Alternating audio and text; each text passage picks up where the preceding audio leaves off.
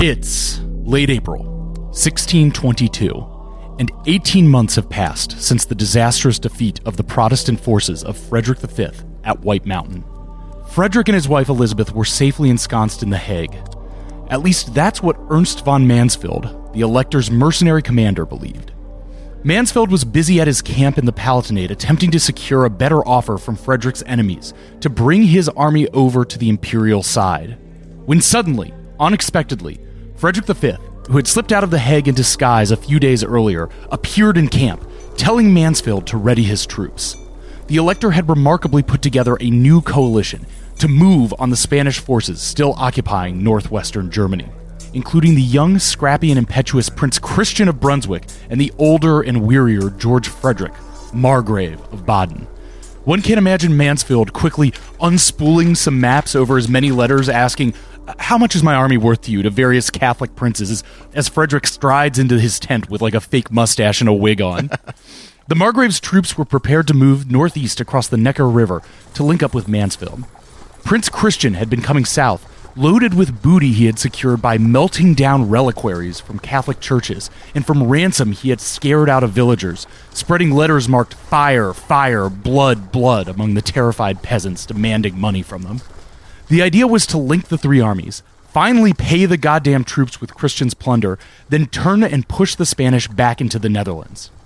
The Margrave thought he could outrun the combined Spanish troops of Count Tilly and General Cordoba, but on May sixth, the two armies encountered each other at the village of Wimpfam and set up lines. Through the early morning, the two sides made indecisive attacks on each other, with the Margrave appearing to have the upper hand due to some well-placed and well-commanded artillery pieces, keeping the exhausted Spanish at bay. Just as the Spanish line seemed ready to break, an amazed and supposedly speechless from birth and until this moment Spanish soldier pointed to the sky and screamed, "Victory! Victory!" as the white, ghostly image of the Virgin Mary appeared above the Protestants, and their line began to waver and break. Now, what actually happened was that a random shot had managed to hit Margrave George Frederick's powder magazine, blowing his artillery up in a spectacular explosion and causing the disorder and eventual retreat of the Protestant line. The apparition of the Virgin was seen in the cloud of white smoke from the explosion drifting up in the sky, but it was a sign nonetheless. The holy cause would prevail, the Spanish would fight on, and the Protestants would retreat again. Elector Frederick should have known when enough was enough. He should have known to take a joint Anglo-Spanish offer to negotiate a settlement and restore him to the Palatinate. He should have known at White Mountain, and frankly, he should have known never to go to Bohemia in the first place. But the Elector was still very young, twenty-five at the time of Wimpfam. He was obstinate, sincere in his convictions, and basically kind of dumb. So he persisted. And between him and the Spanish keeping the conflict alive in the west, his cousin Maximilian of Bavaria's designs of the Palatinate from the south, and Ferdinand Habsburg's imperial designs from the east, this thing drags on. First one year, then another, then another, until the other great powers in the region decided this nonsense had gone on long enough. These Germans were in a spiral of self-destructive behavior, and they needed someone to step in before they hurt themselves or someone around them. Now, it was time for an intervention.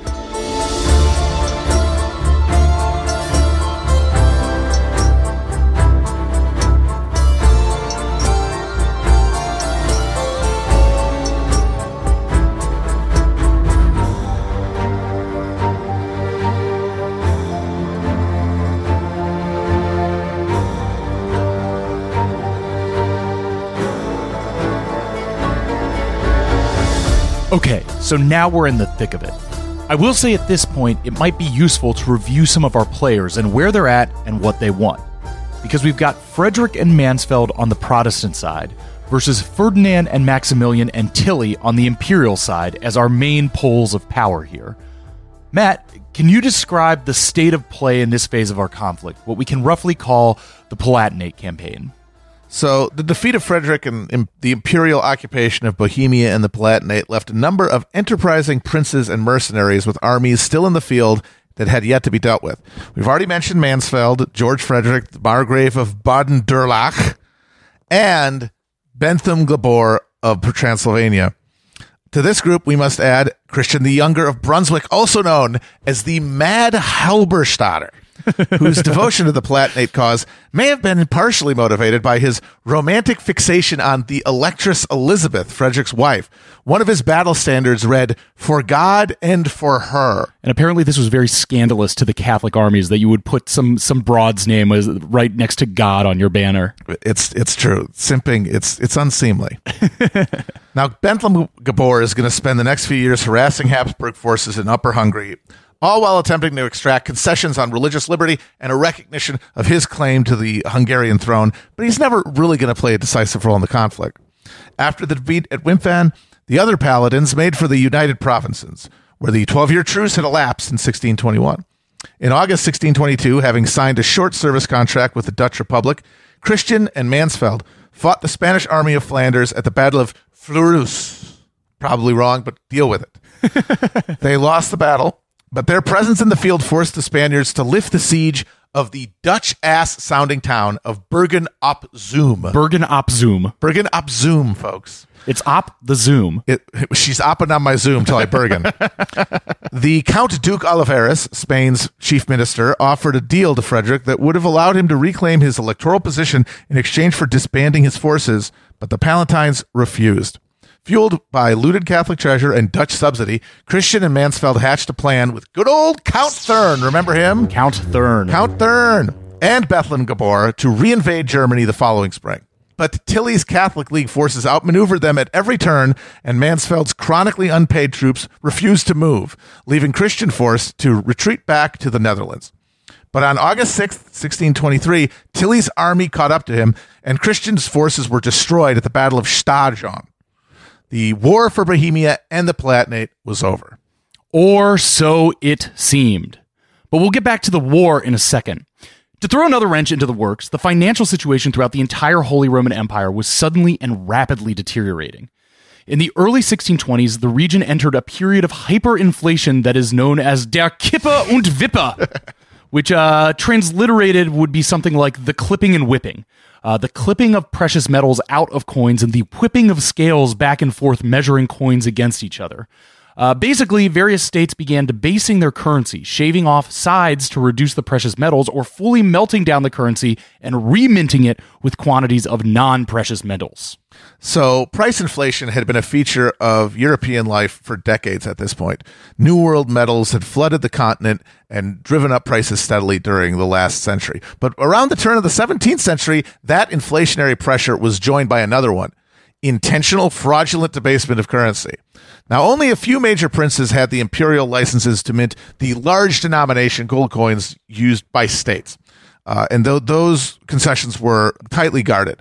Now, thing is, the minting of smaller coins, the kind of uh, silver coins used for daily transaction, was uh, it was more expensive. Yes. It had a lower return on uh, the investment of doing it. So it was unregulated and largely left to speculators, mm-hmm. uh, who realized pretty quickly that the only way to make a real money in the business was to adulterate the precious metal quotient of the coins so that they were literally worth less than their face value, and then exchanging them for the good coins, Uh, which are worth their weight in the actual amount of metal in them.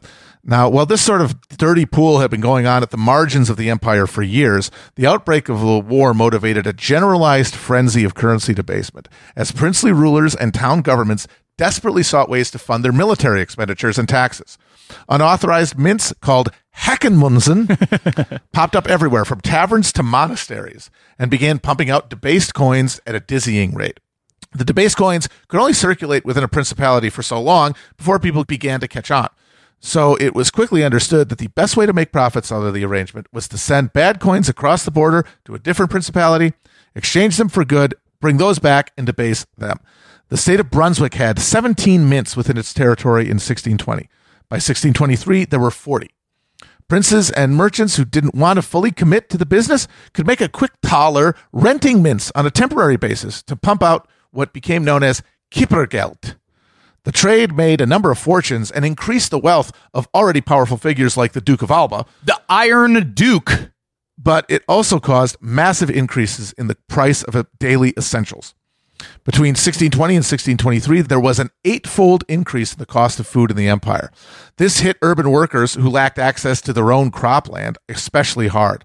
a food riot in that ill-starred fanatic city of Magdeburg in sixteen twenty-two left sixteen dead and hundreds wounded. In town streets, children would play with piles of worthless clipped coins. Eventually, the lack of good coins in circulation, real silver and gold was hoarded, caused the economic system to effectively shut down as merchants refused to accept currency they knew was worthless. In sixteen twenty-three, the most powerful princes of the empire arranged a fixing of an exchange rate to the Reichstaler that pushed the bad money out of the system. But the effects of what became known as the Kipper- und Whipperzeit, or Kipper and Whipper time, were enduring, especially for those who had used debased currency to purchase lands that had been confiscated from Bohemian rebels, foreshadowing. So yes, you you've got your coins that are, you know, actually worth less than they are. All this land is for sale. You acquire a lot of it for a very little amount of actual money. Yeah, it's like getting in on the ground floor of crypto. Yes, yeah. Exactly. And this is running in the background of all this. And, uh, you know, I want to link this to one of our main themes, which is, you know, all these territories, uh, principalities struggling to make a state out of a hereditary dynasty. And one of the things that they need to learn to do and are learning to do right now is control their currency. Yeah. And it's also showing the uh, the truly destabilizing effect of like the intensification of like market forces emerging right. with the increase in the amount of currency, uh, because it becomes this situation where everybody with money invests to make more, uh, and it becomes a free for all that leaves the actual public destabilized to the point where like the persistence of the imperial rule was threatened.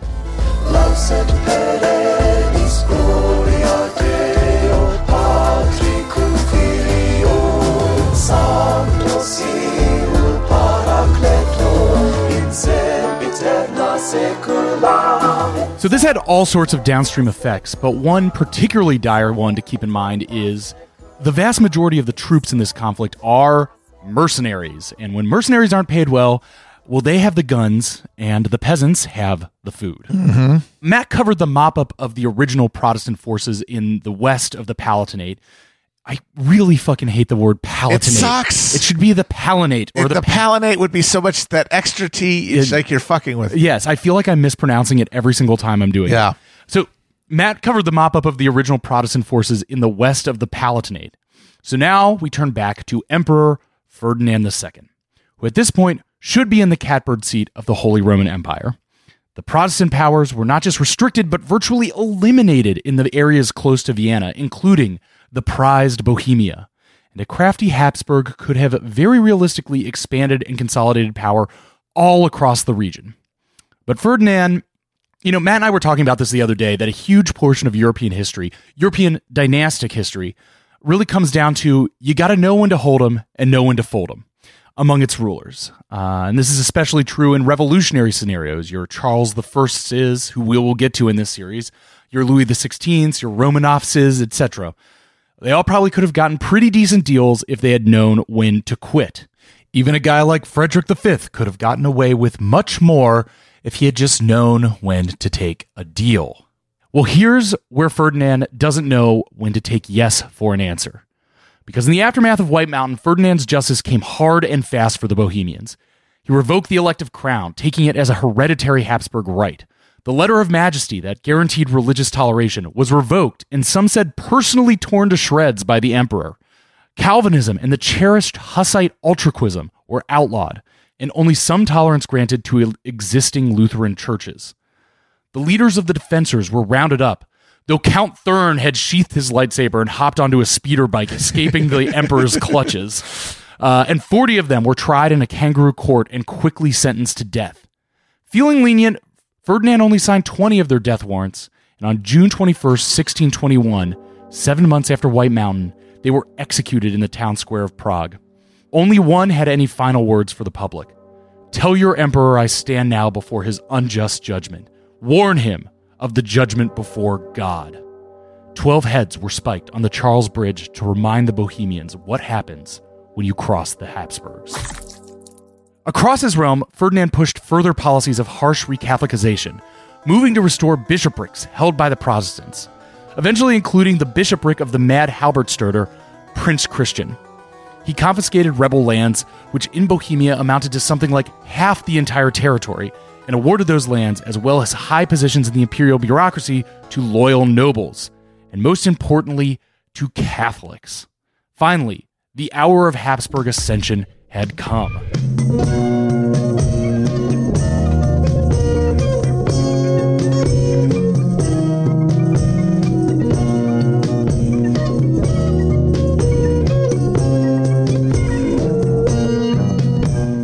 Before Ferdinand could carry out the great and holy work of returning the empire to the bosom of the one true faith, he had to honor his agreement with Maximilian, Duke of Bavaria. The emperor was fully aware that Maximilian had his own dynastic ambitions, and he had built up the Catholic League as a military force in order to pursue them. Uh, in the words of C V Wedgwood, Ferdinand genuinely believed that the Habsburg dynasty alone could restore Germany to the church, and that if the League endangered the stability of his dynasty, it endangered the welfare of Catholic Europe. Ferdinand was wary of the effect Maximilian's dynastic ambitions might have on the balance of force in the empire, but he was still militarily dependent on the Bavarian-led forces that had crushed the Bohemians at White Mountain. To fulfill his side of their arrangement, Ferdinand awarded Maximilian control of the Palatinate and Frederick's electoral title. The move roused fears among the other princes of the empire that they might be dispossessed with similar ease. But Ferdinand still needed to lean on Bavaria's military capacity and had no choice but to empower this potential rival. And so that's our situation within the Holy Roman Empire, but this is the moment where this whole thing starts to escape containment and spiral outside the boundaries, such as they were, of Germany. So let's start looking at the German periphery, starting with our favorite stadtholders, the Dutch.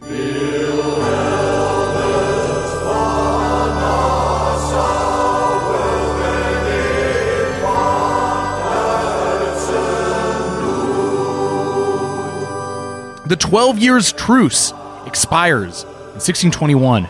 Despite some efforts to prolong it, as well as several moments of conflict where it seemed like it might collapse, the Spanish and Dutch resume hostilities on schedule. Someone presumably blew a whistle and they did a jump ball for who starts besieging who or something.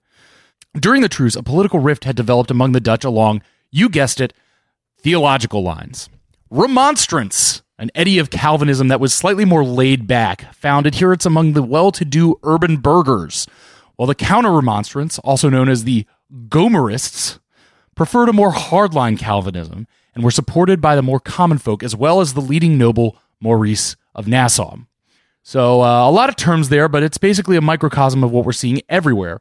The urban bourgeoisie is tacking to a reform religion, while the princely Maurice preferred stricter rules while asserting his noble prerogatives. Uh, so, Matt, what's going on with the Dutch as the war resumes?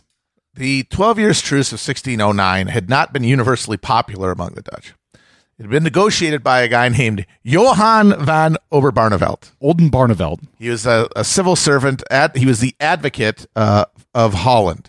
Uh, and that was the richest and most populous of the United Provinces, and as such, the one that shouldered the largest share of costs associated with prosecuting the war with Spain. The Holland burghers that Oldenbarnevelt represented had a vested interest in peace, as the war not only bled their coffers in taxes, but hindered the trade networks that filled their coffers in the first place. The peace process had been predictably opposed by the Dutch military commander, the Stadtholder Maurice of Nassau, whose base of power rested in the army. The urgent need to regroup and rearm eventually secured the necessary support for the truce at the time, but as soon as the paper was signed, the question of its renewal became the fulcrum of Dutch politics. On one side were Oldenbarnevelt's burghers, for whom peace was good for business. On the other was Maurice and the army, as well as those who profited from supplying the army, farmers who'd grown used to high wartime food prices, and refugees from Flanders who sought a total victory over Spain that would secure the return of their lost property. Now, these folks being godly Calvinists all, there's no way that this conflict could possibly be waged on the basis of anything as crude as uh, material interest. Instead, the political battle over the truce was subsumed into a theological dispute that had been brewing for over a decade in academic circles, but turned into a fiery, occasionally violent public debate after the truce was signed. Jacobus Arminius, which is the Latinized name for Dutch guy Jacob Hermanzoon, uh, as a professor of theology at the University of Leiden, had been publicly elaborating his disagreements with the Calvinist orthodoxy around predestination since fifteen eighty-seven. After careful thought, Arminius had decided that Calvin's God, who branded the saved and damned at birth, had to be a villain, condemning as he did those who had yet to commit a sin. Arminius advanced the concept of salvation that emphasized free human choice to pursue God's favor through virtuous acts. His motto apparently was, "A good conscience is a paradise." Now, this scandalized Orthodox Dutch Reformed opinion and led to a series of public debates with a Calvinist firebrand theologian, Franciscus Gomarus. That's where the Gomarists the come Gomarists, from. Yes. Uh, he himself was a refugee from Flanders, and he steadfastly defended predestination against the Arminian challenge. Arminius himself died in sixteen oh nine, the same year the truce was signed, at which point the theological argument was overlain on top of the political schism between pro- and anti-truce forces. Oldenbarnevelt and the burghers of Holland embraced Arminianism, offering up a remonstrance, a challenge to the Reformed Church, elucidating their doctrinal disagreements. This began a vicious, years-long public war of words that sometimes spilled into actual war, with churches vandalized and preachers assailed at the pulpit. Maurice of Nassau, chief of the Gomarist Calvinists, painted the remonstrants as crypto-Catholics who sought the ultimate victory of Spain, and he used his military influence to replace remonstrant magistrates with Gomarists. After an abortive attempt by Holland to assert their independence from the rest of the provinces was crushed by Maurice's military forces in sixteen eighteen, the victory of the Gomarists and the resumption of hostilities once the truce elapsed was assured. In August of sixteen eighteen, Oldenbarnevelt and his top supporters were arrested and charged with crimes against the generality, which effectively meant arranging the sixteen oh nine truce in the first place. That fall, a Reformed Church synod met to decide the religious question at the city of Dort, inviting representatives from across the Calvinist world to decide the theological dispute. In May of sixteen nineteen, two verdicts were read. Oldenbarnevelt was convicted and beheaded, and the synod affirmed the Gomarist view on predestination. We love the Dutch. The Gomarist triumph over remonstrance at the synod of Dort is my new uh, cellar door phrase. It's so good. You get so much good stuff with the Dutch. There's something called the hook and cod wars that happened in the medieval era. It's wonderful.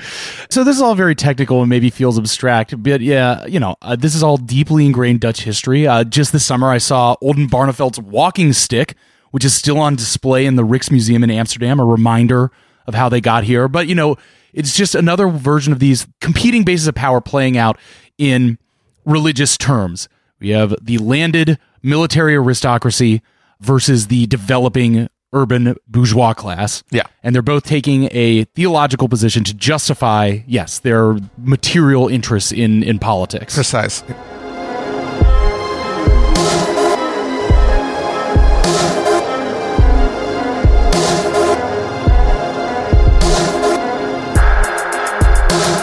Now, Maurice of Nassau's noble house, the House of Orange, and the coalition that supported them were in full control of the Republic by sixteen twenty-one and enthusiastically resumed the war.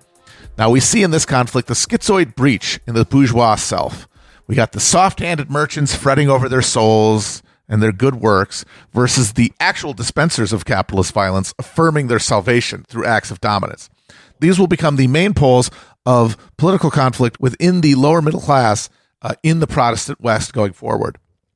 Now, what this means for our story is that by sixteen twenty-one, the war in the Netherlands flares back up, with the army of Flanders laying siege to Bergen op Zoom, remember? Mm-hmm. And the Dutch offering refuge to the Palatine Elector, offering Mansfeld his short military contract, and resuming naval war with Spain in the North Sea, the Caribbean, and Asia. The Spanish Habsburgs had shown little enthusiasm for supporting Ferdinand's holy war in the empire, but their fixation on reclaiming the rich Dutch provinces, as well as their recently established colonies, and the vulnerability of their supply lines to the army of Flanders meant they would have to continue intervening to support their Austrian cousins, regardless of the cost of blood and treasure. Count Duke Olivares, yes, yes, he had a counthood and a dukedom, so they called him the Count Duke. He was stacking stacks. Uh, he was the Spanish chief minister and the royal favorite, uh, wrote to his king, uh, newly crowned king, Philip the Fourth, and said, "I have always desired to see your majesty enjoying a reputation in the world equal to your greatness and qualities." Olivares believed that reputation was what kept an empire together, and he couldn't countenance the blow to Philip, the Habsburgs, and Spain's reputations if the Low Countries were irrevocably lost. So he committed the vast but poorly managed wealth of the empire to the task of reclaiming them. Uh, and I guess we should mention that Philip the Third died. Yes, sometime he was in there. The son of Philip the Second, the, the, the father of Philip the Fourth. Yes. Just sort of this guy who is considered as uh, kind of a layabout oaf, ineffectual. Mm-hmm. A Viserys the first type of guy. If anyone's watching the new Gambo, uh, his his a dull-witted hedonist, I believe you yes. said. Uh, in on his deathbed in sixteen twenty-one, his, some of his last words were claimed to have been, "Oh, to God that I had never reigned." Which is not what you want your king saying when he's looking no. back on his uh his, uh, his reign. The Habsburg. Uh, the it, it's not just a genetic decline in the Habsburg kings of Spain. Mm-hmm. It's just they they're they are just cursed. Their lives are all just worse after another. Like Charles the Fifth was miserable. His son was even more depressed. They just keep getting more and more bummed until you get to Charles the Second, who is a uh, gibbering uh, um, circus freak. Yes, but you know it's the real tragedy of this period that. Uh, by all accounts, Olivares is like one of the best oh minister, like most competent ministers in in the, the continent. He is every day. He's he is doing what his what Philip the Second was capable of doing, which yes. is micromanaging the empire. The problem was is that there weren't the sinews of state to mm-hmm. actually act, uh, activate his will. Yes. So then again, you see this conflict brewing and evolution happening of two people who are both in power, a decadent king who's a bit of a waterhead and doesn't have any idea or interest in running the state that he is in charge of, and this hyper-competent minister who is trying to build a state but doesn't actually have the authority of the king. And both of them struggling to centralize a country that is run as by autonomous feudal lords. Yes. Like the the the, the Habsburg uh, dynasty in Spain is powerful by the standards of Europe, but it is still this collection of powerful, autonomous noble fiefdoms that were brought together to kick the the Moors out, mm-hmm. and and which allowed for the formation of a single dynasty. But that dynasty was built on the assumption that local control would be held by the local uh, nobility within Spain, which means that while they're able to dominate the New World and become this colonial powerhouse, they have a very difficult time actually turning that into power, mm-hmm. because the local authorities are at every point Uh, guarding their prerogatives.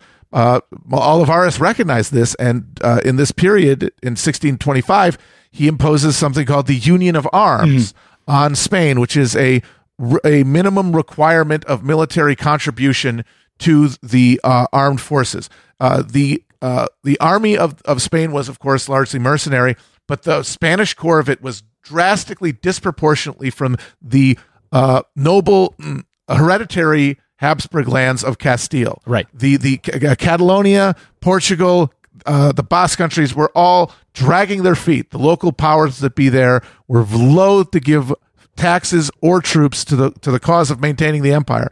And so uh, Olivares imposes the Union of Arms, this mandatory requirement uh, in sixteen twenty-five, and it becomes a point of resistance that eventually sparks into full-on regional revolts. And he has to revoke that union that not too long after it's yeah. issued.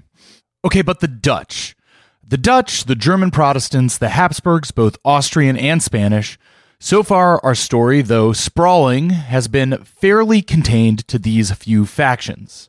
But we're mid-season now, and it's time to weave in a new character to stir up the narrative.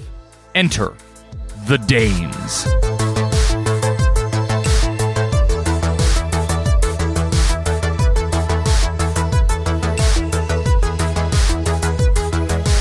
We mentioned in passing that among the insane complications of the Holy Roman Empire was that foreign rulers owned possessions in the empire outright.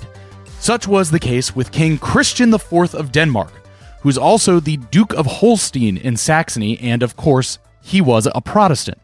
With Ferdinand's harsh re-Catholicization pushing up from the south and Spanish forces now virtually unopposed in the Palatinate, in sixteen twenty-five, Christian was elected the military commander of Lower Saxony, which is kind of the broad chunk of northern Germany between the United Provinces and the uh, Danish Peninsula. We'll get to more detail on the Danes in a minute, but their slow entanglement into the defenses of Lower Saxony is what will earn this period of the war its title, the Danish Intervention.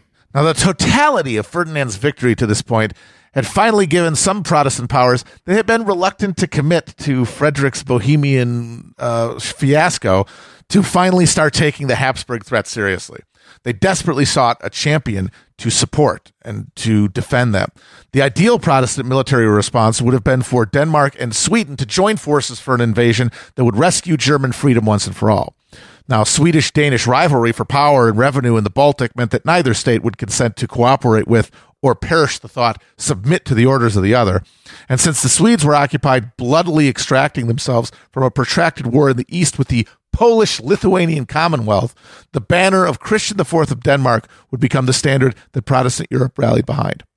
Victory over the emperor would vault Denmark into the first rank of European powers. Subsidies and diplomatic support flowed from England, the Dutch Republic, Savoy, and France, while the northern German princes signaled support for a Danish intervention with the ostensible goal of protecting Protestant archbishoprics from being re-Catholicized.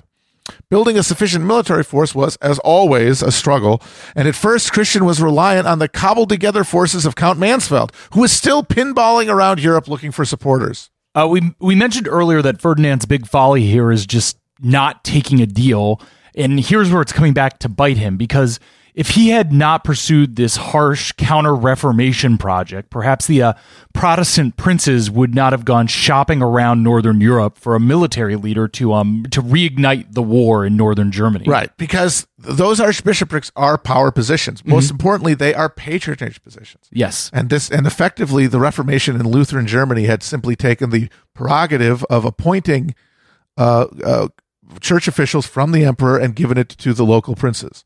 And that is a power to reproduce your influence, be it your families or your network of supporters. Uh, if you're a town mm-hmm. that appoints your own archbishop, so that you would think that a Protestant archbishop would be a contradiction in terms, but it turns out that it has to exist as this uh, point of power, this right, this this this new this node of social control within the area. And, uh, you know, going back to when we were first talking about the Reformation, you know, it's very funny that they're like, oh, we we can finally read the Bible. We can make all our own decisions. All this bullshit that the Catholic Church has built up over the last thousand years is unholy. It's it's literally yep. Satanism. Oh, but we'll still keep that office. We'll we'll we'll, we'll take that. Yeah, we got to have a guy to, to wave his hand over everybody. Yeah.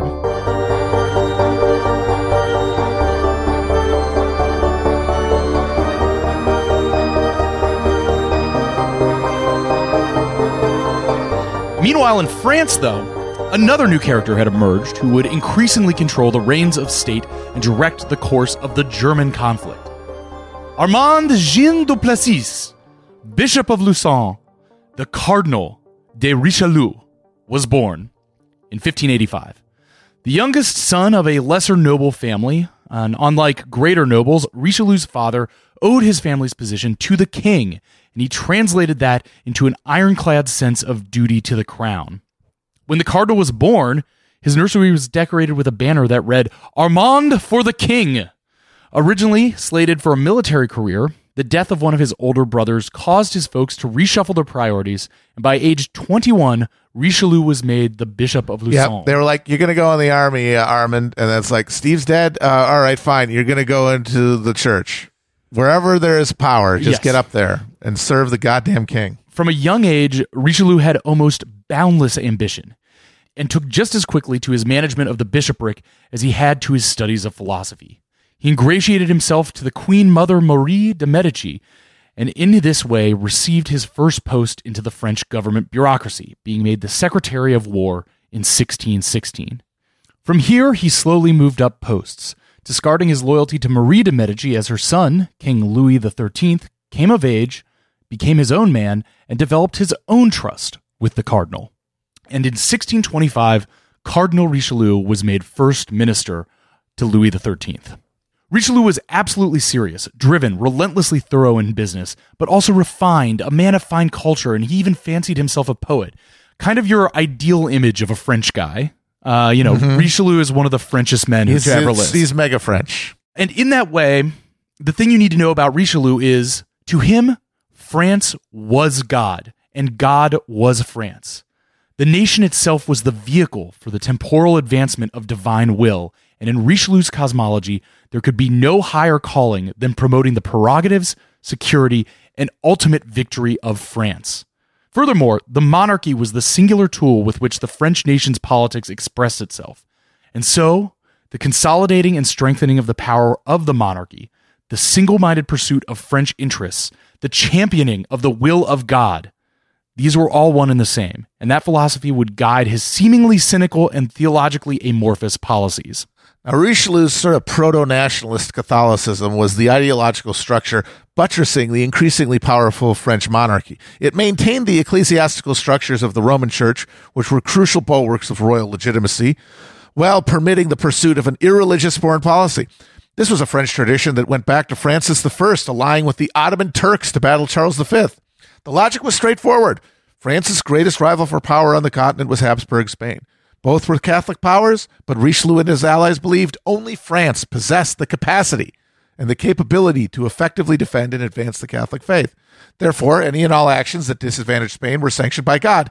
In this project, Richelieu had the support of the new Pope, Urban the Eighth, who also identified the Habsburgs as the most pressing threat to the continent and the church. Not coincidentally, Urban the Eighth, as ruler of the Papal States, had his own plans for territorial aggrandizement and papal independence on the Italian peninsula that conflicted with the Habsburg rule there. So Richelieu established France as the diplomatic and financial headquarters of the anti-Habsburg resistance. The armies were being mustered in Copenhagen, but the funds and alliances were being mustered in Paris. And so it came to pass that the fate of Frederick the Fifth and Christian of Anhalt's pan-European Protestant military union depended on the wealth and power of Catholic France. Never say God doesn't have a sense of humor. One of the reasons Richelieu had better success than Anhalt was that the English king, James the First, had finally given up his nearly ten-year-long negotiation with Spain to marry his son and heir Charles to the Infanta Maria Ana, which had involved bitter political recriminations and a botched princely trip to Madrid. The princely trip to Madrid is very funny. Uh, this is uh, King Charles uh, the First and his buddy slash uh, you know future minister, the uh, Earl, the Duke of Buckingham. The Duke, Duke of Buckingham. It's very much like a Wedding Crashers deal. You can see Vince and yeah. Owen doing these yes. roles. So Chucky and Bucky uh, kind of take it upon themselves as James the First is trying to negotiate this marriage. They're like, we're just going to go to Madrid, and I'm going to seduce yep. the princess, and I and she's going to make romantic. It romantic. Yes, yes, it's a very dudes rock energy. It's like energy. That freaking guy Shakespeare writes about. You yeah, know, yeah, you yeah. go see the Shakespeare play, and the like lady that. talks to him on the balcony. So, I'll talk to him on the balcony. Bada bang, bada boom. We got to take a care of. So they bring a bunch of like royal jewels. Uh, they're they're trying to slip out of uh, London clandestinely, so they're literally like wearing fake mustaches, but everybody immediately clocks them because they're like trying to go in like rural ferries across the river, but they're acting like princes. Right, yeah, they're standing there, they've, they're plumed and ruffled, and yes. they, they're scented. It's like, don't mind me, I'm just, just a humble merchant here. Their fake beards are falling off. They're yeah. conspicuously overpaying everyone. They show up in Madrid, everybody is just baffled as to what's going on, and they uh, conspicuously fail yeah, to... They just hang around, they don't get any more, they get jerked around by the Habsburgs, and then they just go, go home in a huff. Yes. And uh, then they're like, and then after that, James is like, fine, we'll fucking marry her to France. We're, enough of this. Yes. Uh, this is too much of a headache. I wanted I wanted to be the guy to fucking balance this all out, but you're just not, you're not meeting me here. So the French were able to capitalize on this disillusionment by arranging a marriage between Charles and Louis the Thirteenth's sister, Henrietta Maria, gaining concessions for Catholic rights in England and also binding England closer to the anti-Habsburg alliance. This and other diplomatic entreaties bear fruit when, in the words of Wedgwood, on June tenth, sixteen twenty-four, at Compagnon, the governments of France and the United Provinces signed a treaty of friendship. Five days later, England entered the bond. On July ninth, the kings of Sweden and Denmark came to terms. On the eleventh of France, Savoy and Venice agreed to joint intervention in the Val Thorens. On October twenty-third, the Elector of Brandenburg allied himself with the United Provinces. On November tenth, Henrietta of France was betrothed to the Prince of Wales. The stage was set for a Danish invasion of Germany, coupled with a French and Savoyard occupation of the Val Thorens, that crucial Spanish lifeline connecting Habsburg Italy and the Low Countries. Protestant victory in Germany and the Netherlands would not damage Catholicism anywhere it was currently flourishing, but it would humble the Habsburgs sufficiently to allow France to take its rightful place as defender of the faith and continental hegemon. In order to fulfill that destiny, though, Richelieu knew that something would have to be done about the Huguenots, whose independent political and military power posed a standing threat to the supremacy of the French crown. Okay, so let's take a minute and appraise where we are here and say uh, January sixteen twenty-five. It's about four years after the Battle of White Mountain, where by all sane reasons, this petty power grab by some jumped-up Protestant prince should have been put down and passed into memory. A tiny, stupid footnote in the history of the Holy Roman Empire. A goof. A goof. He fucked up. Yeah. And little bungle. He, yeah. He gets gets defeated. He goes home. That should be it. We're calling him the, the Winter King, folks, because he only ruled for one winter. Yes. I forgot. Did we say that? I, th- I think we mentioned they that. They own the shit out of him. Yes. He's the, he's the Winter King. Just one.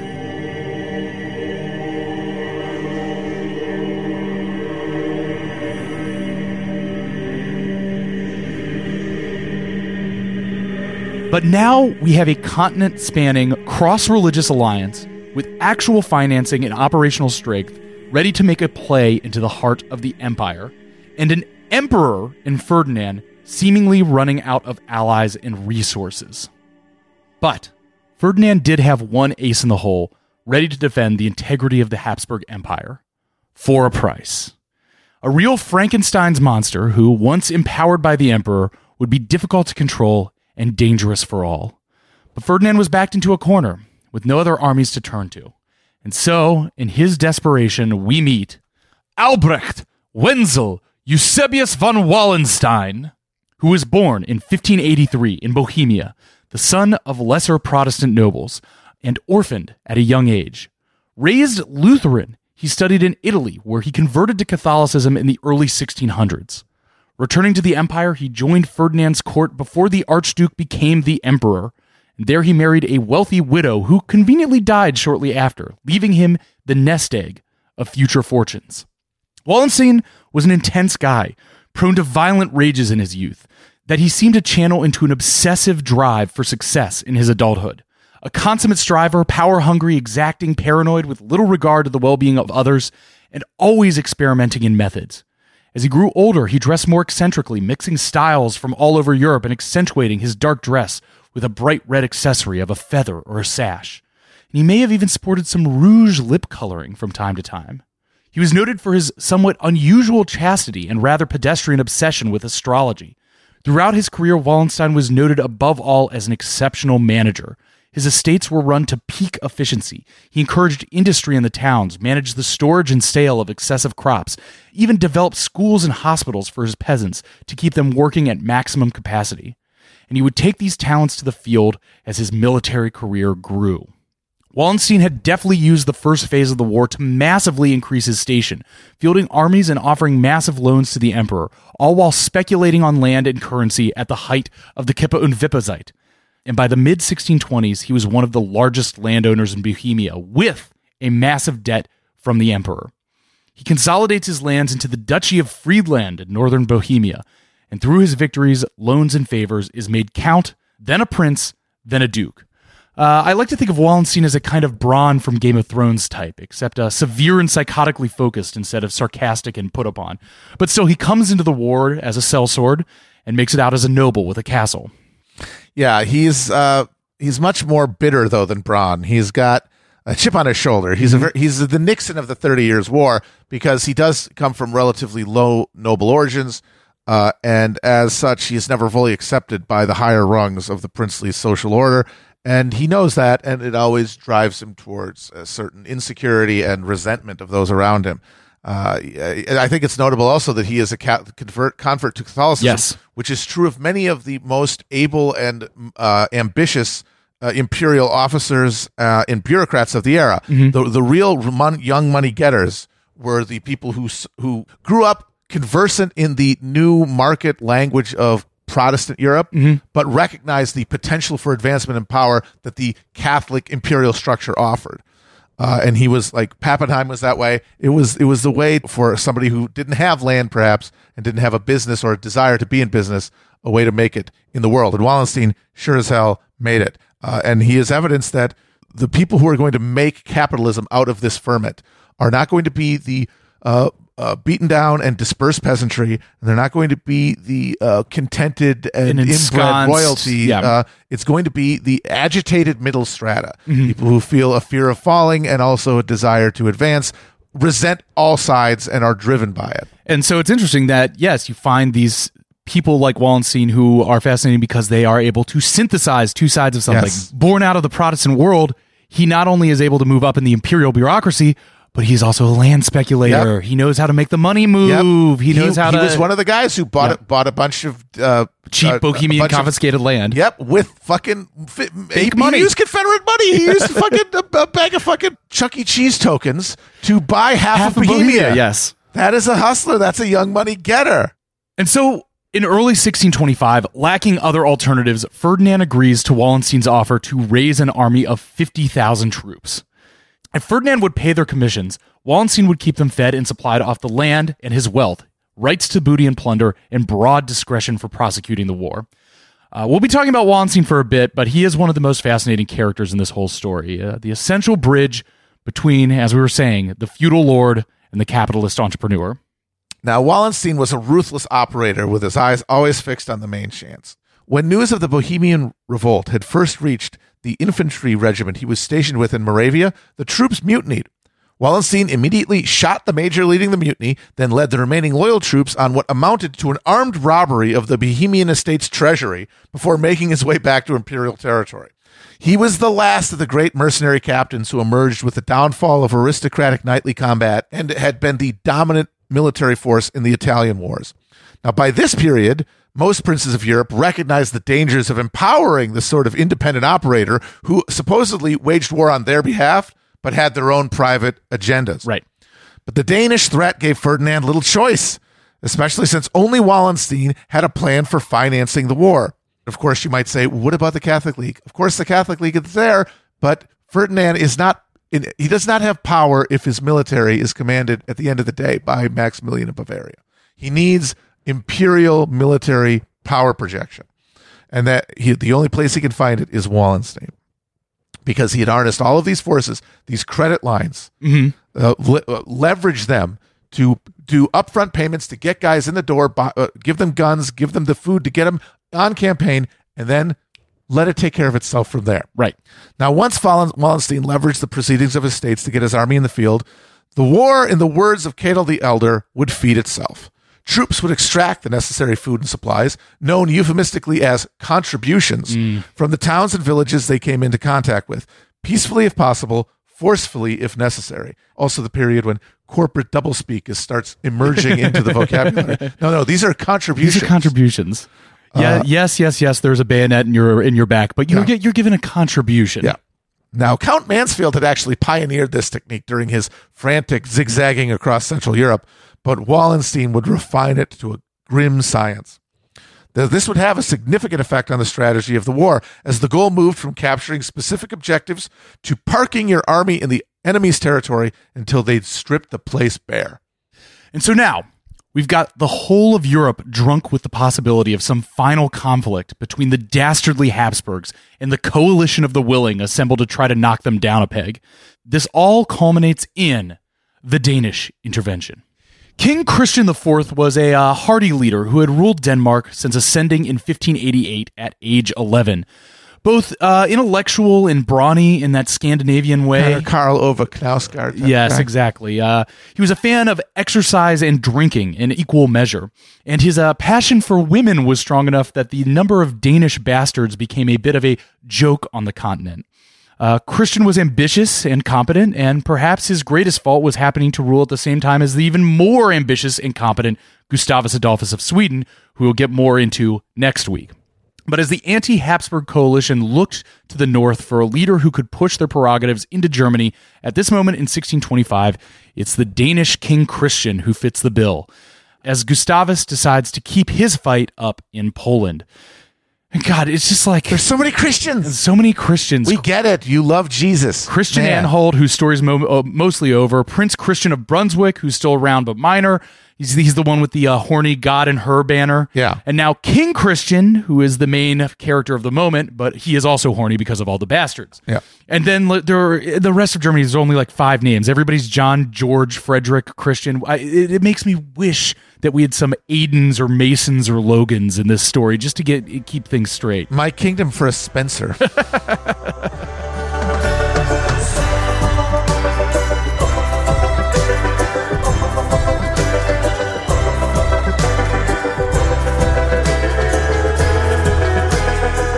On the borders of Saxony to the south, the Spanish under Count Tilly amassed their troops, and on the north, King Christian amassed his. Throughout the spring of sixteen twenty-five, a campaign of painfully courteous letters between the two parties and the Saxons themselves attempted to carve some kind of middle path. But to make matters worse, the bitter winds of the Little Ice Age were devastating Germany's capacity to support just its citizenry, let alone these increasingly massive armies now dragging themselves across it. It snowed as late as June, and a bout of plague flared up across Europe, taking a particularly hard toll on those armies. There's, of course, a Spanish army mm-hmm. uh, in the area as well, but again, his cousins are not, they have their own interests that are not always aligned with Germany's. Right. Also, they are laser focused on the Netherlands and very loath to give more troops than they absolutely have to uh, mm. to help them in Germany.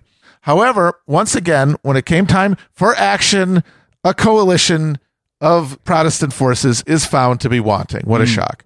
Promised funds from France and England failed to materialize, as in England, Parliament refused to grant the new King Charles revenues, and Richelieu in France was consumed with propping up the Dutch and checking the Spanish in Italy. Put a pin in uh, Parliament refusing to get grant King Charles uh, funds, because uh, that'll come back into play uh, in a later episode. Indeed. Nevertheless, the king pressed forward with a trifold plan to check the Spanish and Imperials in northern Germany. Mansfeld would make contact with Wallenstein, then draw his forces to the east. Christian of Brunswick would outflank Tilly, then moved on to Hesse to link up with more Protestant allies there. King Christian would advance south and engage Tilly head-on, while Brunswick and Hesse hit him from the rear.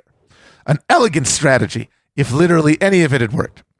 Christian of Brunswick, who had never had much more than the brass balls of brave youth, immediately failed. His army was basically some Shanghaied peasants armed with iron rods, and when he got them to the border of Hesse, the Landgrave there pretty sensibly refused to take up arms against the Empire. Christian limped back to Brunswick and promptly died, reportedly of a giant parasitic worm. It would now be a god's turn to judge whether placing his name and her name on the same banner was an affront worthy of damnation. Mansfeld set out okay, but Wallenstein learned of his plan and sent a detachment to intercept. The two mercenary captains' armies met for the first time at Dessau Bridge on April twenty-fifth, sixteen twenty-six. And it's a classic instance of two professionals shaking hands at the intersection of their career arcs. Mansfeld, the seasoned veteran with his army he had now kept in the field for the better part of a decade, confidently orders his men to take the bridge. Wallenstein, with a brand new army and everything to prove, wisely places his shiny new artillery and hides his forces to conceal their numbers, and wallops Mansfeld at the bridge. Later writing to Ferdinand, "God gave me the good fortune to smite Mansfeld on the head." Mansfeld may have lost as many as half his men and began to beat it east, hoping to meet it up with, by God, is that Bethlen Gabor's music? Yes, the Protestants are again trying to trying for a Hail Mary, hoping that Bethlen Gabor will Leroy Jenkins his ass into the heart of the empire and relieve the pressure. This is some real Michael Mann shit mm-hmm. with Mansfeld and Wallenstein. Yes. Professionals looking across the board, the battlefield at each other, and rec- game recognizing game. Absolutely. Wallenstein split his forces from Tilly and gave chase to Mansfeld, fearing the dark might of the Hungarian horse lord. I mean, I'm exaggerating a little, but I'm trying to make Gabor sound spooky, and Wallenstein still wanted to deliver a fatal defeat to Mansfeld. This gave King Christian of Denmark the opportunity to make a decisive... Oh, he makes a decisive oopsie-daisy, because Christian moves his army south, making a play for the soft underbelly of Germany. Tilly, however, is able to get word to Wallenstein of the move, and Wallenstein sends a detachment to reinforce. Immediately spooked by this, Christian begins a retreat, and the Catholic forces are right on his heels. Tilly finally captures Christian's armies at Lutter, right in the center of North Germany. Here, in a decisive defeat, on August twenty-sixth, sixteen twenty-six, the Danish army was crushed, their cannons captured, many of their troops taken prisoner, and the king himself fled north to the winter quarters in North Germany. Though it would be several years until an official peace, the Danish designs in Germany were effectively ended. And that's like, we're very technical there, but it's basically like the two armies meet in the center of Germany, Wallenstein chases Mansfeld east, and then King Christian just comes down to the in the center of Germany, gets defeated once, and heads straight back north. Yeah, Glassjaw situation. Yeah, uh, they were not ready. They they weren't ready for that smoke. Yes, they weren't ready exactly. for the heat. And Mansfeld was now left stranded in southern Poland, his underpaid army on the verge of mutiny. Bethlen Gabor, what a shock, defers on aiding the Protestants again, and now moved for peace with the emperor. Possibly looking for aid or allies or a new client, possibly among the Venetians or Turks, Mansfeld moved south. But in November he died, presumably of natural causes, outside of Sarajevo. His work had taken him in a massive arc around the empire, from Hungary to Bohemia to the Netherlands, on diplomatic missions to London and Paris, and now down through Poland and the Balkans. And he was finally buried in Split, in Croatia. Mansfeld was one of the craziest-ass white boys of the entire Thirty Years' War. Uh, he would have thrived during the Italian wars, playing both sides against the middle and piling up loot in the process. But at this point in history, the Protestant cause was just too poorly coordinated and underfunded, and the emperor was too stubbornly resistant to legitimizing a rebellion to really let him cook. He couldn't effectively play both sides because uh, Ferdinand didn't play along the way that the city-states and powers in northern Italy did during the Italian wars. Man, those guys, they were just able to play it like a fiddle. Yes. But here, Ferdinand wouldn't play along, and the Protestants never had enough money to keep his army happy. Uh, Wallenstein's hand was much stronger, and as such, he is able to push his luck much farther than Mansfeld could ever have dreamed. By the way, uh, Mansfeld, born Catholic, or converts to Protestantism. Mansfeld, born Catholic, but he never converted to Protestantism. He never bothered. He never bothered? Yeah, but he worked pretty much exclusively for Protestants. But again, that's why he would have made a deal. Yes. See here? It really feels like they're like there should be like a, you know, in, in our fantasy version of this, there's there, there's got to be a diner scene between Mansfeld and Wallenstein. Absolutely. We need to see it. Where they're they're carving up a big bratwurst, uh, you know, on the uh, you know, in the, the, the tavern outside uh, Dessau Bridge. Somebody's playing on a giant flugelhorn right in their ears. Yes, exactly. And they're oh. they're basically giving the uh, we're not so different you yeah, and I yeah, speech yeah. to each other. But Wallenstein's rise, while real, Uh, was already alienating powerful people in the empire. Now, his, his because his tried and true method of fundraising uh, and maintaining his troops' support was to reward officers with seized estates and stolen loot, which tended to piss off the previous owners of those estates and loot and make observing elites fear for their own estates and loot. With the overwhelming repulsion of Danish forces, the death of Mansfeld, the once again tattered and broken Protestant alliances, the war seemed to be winding down. Almost all of Germany, save the leaders of Mecklenburg on the Baltic coast and the fanatically Protestant city of Magdeburg on the Elbe, and of course the always obstinate but ever exiled Frederick the Fifth, who's still hanging out in The Hague saying, uh, yeah, no, guys, we're going to go back and get the Palatinate back for me. Somebody guys, please, guys, somebody please do this. But besides those three power centers, everyone else was either now at peace with or actively armed by the empire. England had backed out of the Protestant alliance and was now threatening to make war with France, and France was in active peace negotiations with Spain. But the lands and people suffered. Still raised armies leached wealth, food, and livelihood across the empire. Miserable harvests spread famine, disease ran rampant. In Austria, years of harsh re-Catholicization were beginning to show blowback. The wholesale destruction of church infrastructure, plus the demanding occupation of Maximilian of Bavaria and removal of an intervening layer of Protestant princes, had left the peasants dispossessed and alienated. And in sixteen twenty-six, over fifteen thousand peasants marching under black Death's Head banners with the words, "It must be," marched on Linz and defeated imperial forces several times before being dispersed. Other electors and princes were pleading with Ferdinand to rein in Wallenstein. But at this point, his machine was basically self-running. By early sixteen twenty-seven, Wallenstein's army had swelled to almost one hundred fifty thousand men. The emperor's debt to him worth north of five hundred thousand gulden. At the height of the last phase of the war, a plan had been discussed to use Wallenstein's army to stage an imperial takeover of one of the German Baltic states with the purpose of obtaining a shipbuilding port.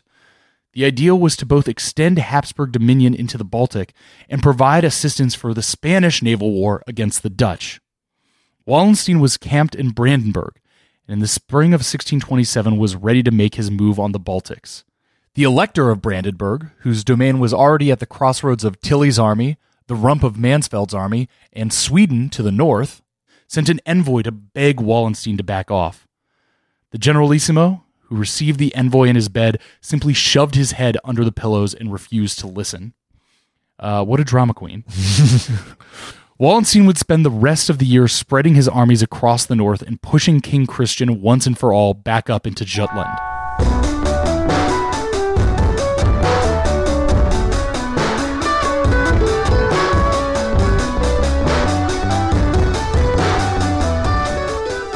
And so, we conclude this episode much like we began it. Ferdinand and the Catholics in the dominant position, but simply never knowing when to quit when they're ahead. So Ferdinand made Wallenstein the Duke of Mecklenburg, which was a provocation to the princes of the empire. They grudgingly voted to affirm Maximilian of Bavaria as an elector, but now the emperor was elevating jumped-up Bohemian mercenaries by personal fiat. Now, beyond snobbery, the princes had reason to fear this figure, who now commanded the largest army Germany had ever seen, held high imperial titles, and was on the precipice of commanding his own Baltic fleet. A Spanish ambassador noted the danger, writing, "The Duke is so powerful that one must almost be grateful to him for contenting himself with a land like Mecklenburg." Burn on Mecklenburg. The emperor, in his goodness, in spite of all his warnings, has given the Duke such power that one cannot fail to be anxious. While this is happening, Ferdinand is making his son, also named Ferdinand. Of Thanks course. a lot, Ferdinand. Thanks a lot for keeping this simple. The first hereditary king of Bohemia, and he was pressuring the electors to confirm his son as the king of the Romans, which is a position that effectively makes you heir to the supposedly elected Holy Roman Empire. Uh, the spooked electors, encouraged by French diplomats, insisted that the emperor do something to curtail Wallenstein's power first. Wallenstein's position was undermined in July sixteen twenty-eight when his forces were repulsed trying to take the Hanseatic city of Stralsund. And just by the way, the defense of Stralsund was led in part by a Scotsman named Alexander Leslie, uh, one of the many Scots serving as mercenaries in Germany at this time. Uh, just, just a name to put in your back pocket for now, dear listener. After that defeat, there would be no Baltic design. And in the aftermath, the city fathers of the city of Stralsund made a pact of mutual protection with Sweden, opening a door for a later Swedish entrance into the war. Now, here's where I have to think, you know, because Ferdinand is obsessed with keeping the title of Holy Roman Emperor in the family. He's going to make a deal with the electors to curtail Wallenstein's power so he can get his son elected king of the Romans. Right. But is there a window here for Ferdinand to simply say, fuck you, no, Wallenstein's my guy, and just take this moment to finally assert the imperial position as a real powerhead of the Holy Roman Empire? It's possible, but I think what stopped it more than anything was a lack of uh, trust in Wallenstein to be able to uh, maintain a subsidiary position to him. Mm-hmm. Because like the the reality of the Holy Roman Empire is that it is this formally powerful position that it has access to relatively few real levers of power, certainly relative to other competing states mm-hmm. in the area.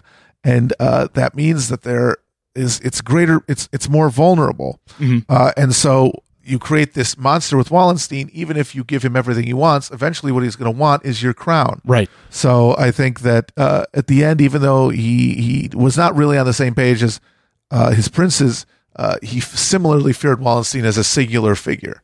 So no window here to is, does Ferdinand ever have a chance to to really uh, to really make himself as, as powerful as the position of emperor needed to be to be a real autocrat? Everywhere he pushed to try to find a handle is where he encountered enough resistance to bring down his efforts. Right. Uh, this is just this is what happens when you have an a, decli- a secularly declining structure, and that mm-hmm. is what the Holy Roman Empire is becoming, due to its inability to handle these stressors, right, which are cracking out through the entire system, starting, as we've said, ex- uh, exothermically with the uh, Little Ice Age, and then just expressing themselves at every social level.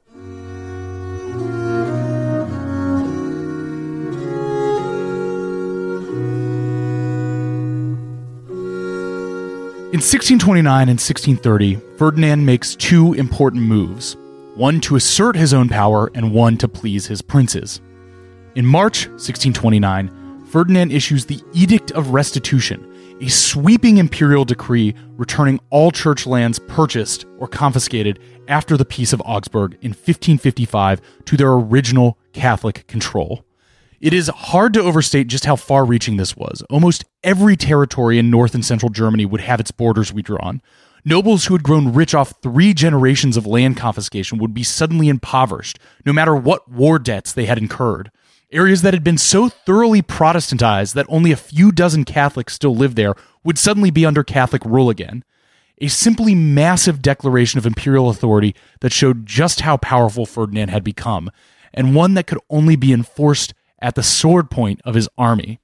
And an interesting thing here is that the Edict of Restitution was originally Maximilian's idea, but it gets taken away by Ferdinand doing it, and Maximilian walking the tightrope supporting Habsburg Catholic aims, but he really wants to be the Catholic defender. Right, and that is why Ferdinand's hand is essentially uh, uh, forced here. Yes. Uh, because, as we said, he does not have sufficient faith in Wallenstein, and if that's the case, and he is going to pursue the Habsburg dynasty's interests, that means finding alternate sources of authority, and a counter-reformation that imposes an imperial Catholic Church mm-hmm. within the empire that is a avenue for uh, imperial authority to reassert itself, namely through offices, right, staffing of bureaucracy, which is a genuine power center that can uh, compete with princely authority and the, the, the demands of the towns. Because, again, there is no state structure yet, but there is a church structure yes. that can fulfill functions of a state. And Maximilian shows, Maximilian, by the way, who is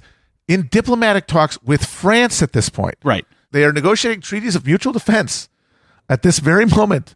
Uh, Maximilian, if, if Ferdinand does not try to make the Catholic Church an instrument of Habsburg authority, it will be made an instrument of Wittelsbach authority. Or Richelieuian French authority. Or Richelieu himself. Yes. Exactly. One way or the other, he's he's he if he doesn't use it, he's going to lose it. In July sixteen thirty, Ferdinand convened the Imperial Diet at Regensburg.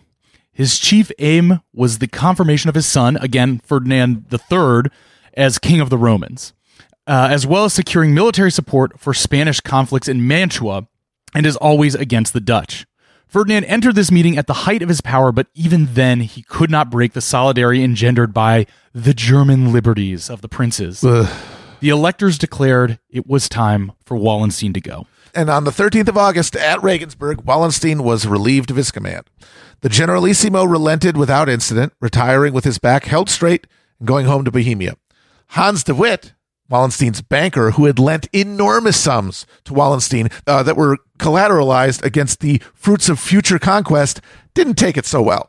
He drowned himself in the well of his mansion in Prague. I know you love the story of uh, Wallenstein getting fired and his uh, banker immediately killing himself, but I have read that just given the timing of the things that he couldn't possibly have actually heard of the, the firing. He was just depressed? It is true that he had constantly sent letters and stuff to Wallenstein being like, bro, we cannot actually pay for this. You're borrowing against yourself here.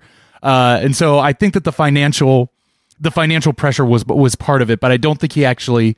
It is it, it's disputed whether he actually heard about the firings. One way or another, he realized he had backed the wrong horse. Yes, exactly. He realized the old adage of if you owe somebody five bucks, it's your problem. If you owe somebody a million, if you owe somebody five dollars, dollars, yes, uh, it's your problem. But if you owe somebody five million gulden, it's their problem. Because what are you going to do? Yes, it's it's it, it's all leveraged. And so yeah, one way or another, he realized uh, I don't know if I want to deal with this. This is the, too much stress. The bottom of that well is looking awfully appealing right yes. now. So by midsummer of sixteen thirty, Ferdinand found himself testing the limits of his power. His armies had driven all challenges before them, and the Catholic Church followed in their wake. A Lutheran preacher wrote that the disgrace has begun in Kitzingen, Hohenheim, Reppendorf. These are cities in Bavaria. Of course. And in all the areas where the bishop has installed priests. The people are forced by the Capuchin monks and priests with great tyranny to renounce the gospel. They took all of their Protestant books from their houses and burned a great pile of them in the public marketplace at Kitzingen. On the fast days, they entered the houses and searched the pots by the fires, and anyone found with meat was severely punished. You know, you ha- you really hate reading about, uh, hearing about book burnings in Germany, you know? Yeah, no, it's, ne- it's never a good sign, but also just they're kicking in the doors to make sure really? you're not eating meat on Friday. So it's tempting, as we've said, to condemn Ferdinand for overreaching, but in fairness, the events of the previous decade had convinced him of the need to neutralize the Protestant bloc within the empire. That meant reinstituting Catholicism wherever possible. Church revenues and offices and influence over town and village life could be key sources of imperial authority. If Ferdinand was to successfully turn his battlefield victories into a lasting shift in the imperial balance of power, He had to use every tool at his disposal. That meant filling bureaucratic positions with and awarding feudal titles to reliable allies, namely those who had supported him in the conflict, meaning Catholics. Also, the imperial had a problem of trying to pay the debts that had been accrued to secure the present state of affairs. Ferdinand owed money to everyone, from the lowliest pikemen to his top generals and the great banking houses of Europe. The only way to keep them happy was with promises of looted estates and treasures taken from conquered territories. That served as a powerful incentive to push as far as he could to secure his debts.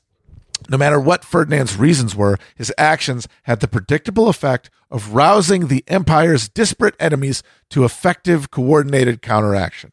The Bavarians signed a defense pact with France, wily old Maximilian keeping his options open. Uh, the emperor agreed to an unfavorable settlement to the Mantuan War in northern Italy, which had worsened relations with his Spanish Habsburg cousins and with the papacy. The electors had forced Ferdinand to dismiss Wallenstein, his most capable officer, who had advised him, by the way, against the inflammatory Edict of Restitution and the Mantuan intervention, which left him with a leaderless and dissolving army.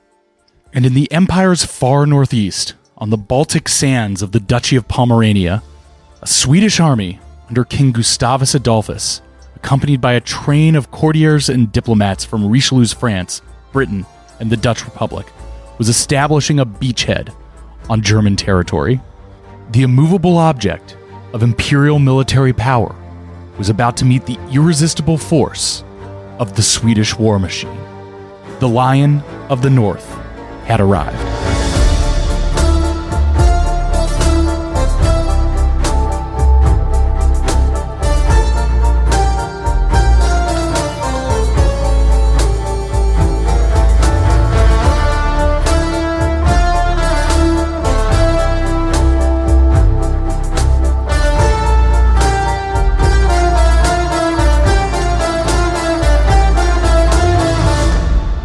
Hell on Earth is written by Matt Chrisman and Chris Wade. It's produced by me, Chris Wade, with editing from our co-producer, Nick Quaz. Show art and animation is from the great Ben Clarkson, and you can find a supplemental interactive atlas for the series by John White over at hell on earth dot chapo trap house dot com. Our theme music is by Nick Diamonds, with additional music by Alessandro Takeshi, John Ahrens, Tyrant King, Frederick Scarfone, and Austin Riley. Join us next week as terror sets sail from Stockholm.